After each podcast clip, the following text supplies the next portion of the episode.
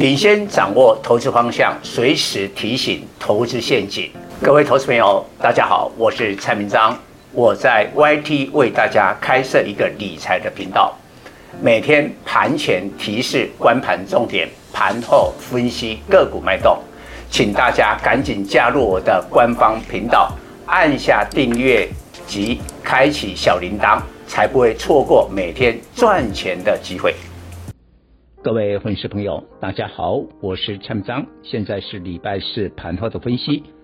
今天是二零二二封关倒数的第二天，当然还是不敌这个美国股市昨天下跌，联动外资今天卖超一百二十几亿的卖压。虽然看起来下半场政府基金有在拉抬，但是收盘还是跌了八十八点，收在一四零八五，守住了万四。盘中的时候一度跌掉一百九十二点啊，破了一万四哦。当然这个是技术面的警讯。那我们先讲结论，明天大概我认为有很大的几率，政府会做封关的行情啊，不可能反弹，但是力道不会太强，因为你看现在的成交量就是一千四百亿啊，这么低的量，要做出大波段的行情。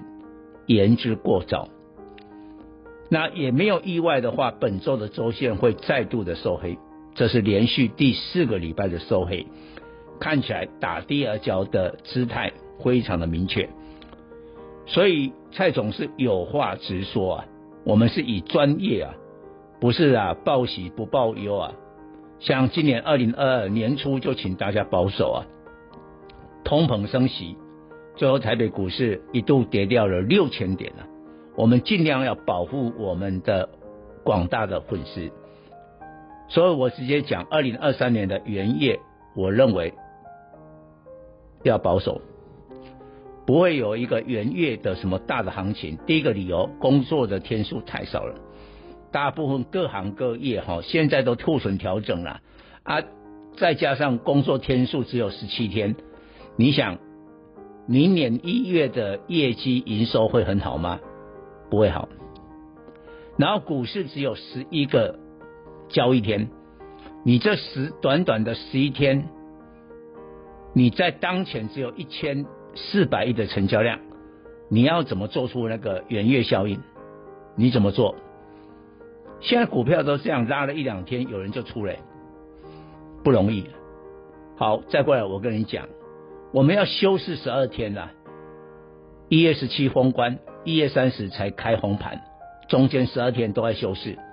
这一段时间刚好刚好，美国要公布了本季的财报。你光看一档股票，这一档股票美国最重要，也影响台股。苹果，苹果昨天破底，这我很早就警告大家会破底。为什么？iPhone 十四。卖的不好啊，然后更严重的，大家认为二零二三年第一季它 iPhone 整体的出货只有四千七百万只，Y O Y 就是年减二十二趴，哎，开玩笑，iPhone 再怎么样的差啊，大概一季都可以卖到六七千万只哎，明年第一季只只只有四千七百万只，所以股价会提前反应嘛？为什么苹果破底？那苹果破底，你认为瓶盖三王，比如台积电、红海、大立光，会好吗？不会啊，今天就是这三档领跌啊，其他股票有的还好，就领跌啊，啊，偏偏这三档这么重要，哦，比如说苹果要砍掉那个高阶镜头，他会他认为这个大立光、玉晶光报价太高了，把它砍两成呢。要砍两成呢，今天大立光当然就跌六十块，收在二零五零啊，可能要守这个两千块了。红海啊，有人讲明年呢，iPhone 的新机叫 iPhone 十五的 Pro Max 啊，不会再给红海来这个单独生产，还会找另外一家。哇，今天红海跌破了一百块，一百块撑了好久好久，破了，今天破了。那台积电跌五块，收在四十六。当然，这个看起来政府有在拉了，否则盘中更低嘛，四百四十二点五啊。但反正啊，那个巴菲特的缺口就是跌破了。所以不管明天封关政府怎么拉，即便反弹，我们对二零二三年的一月看法保守。但这个保守当中蕴藏了机会。你你回头想看看，今年二零二二一月份是不是强强棍，还创下一八六一九一万八千多点，很多人都看一万那个两万点呢。但你看今年就是好在前面虎头蛇尾。但明年的兔年呢，可能就变成先蹲后跳，所以明年呢，你说二零二三一月份没有元月行情，也不见得是一整年会不好哎，说明后面就更好哎。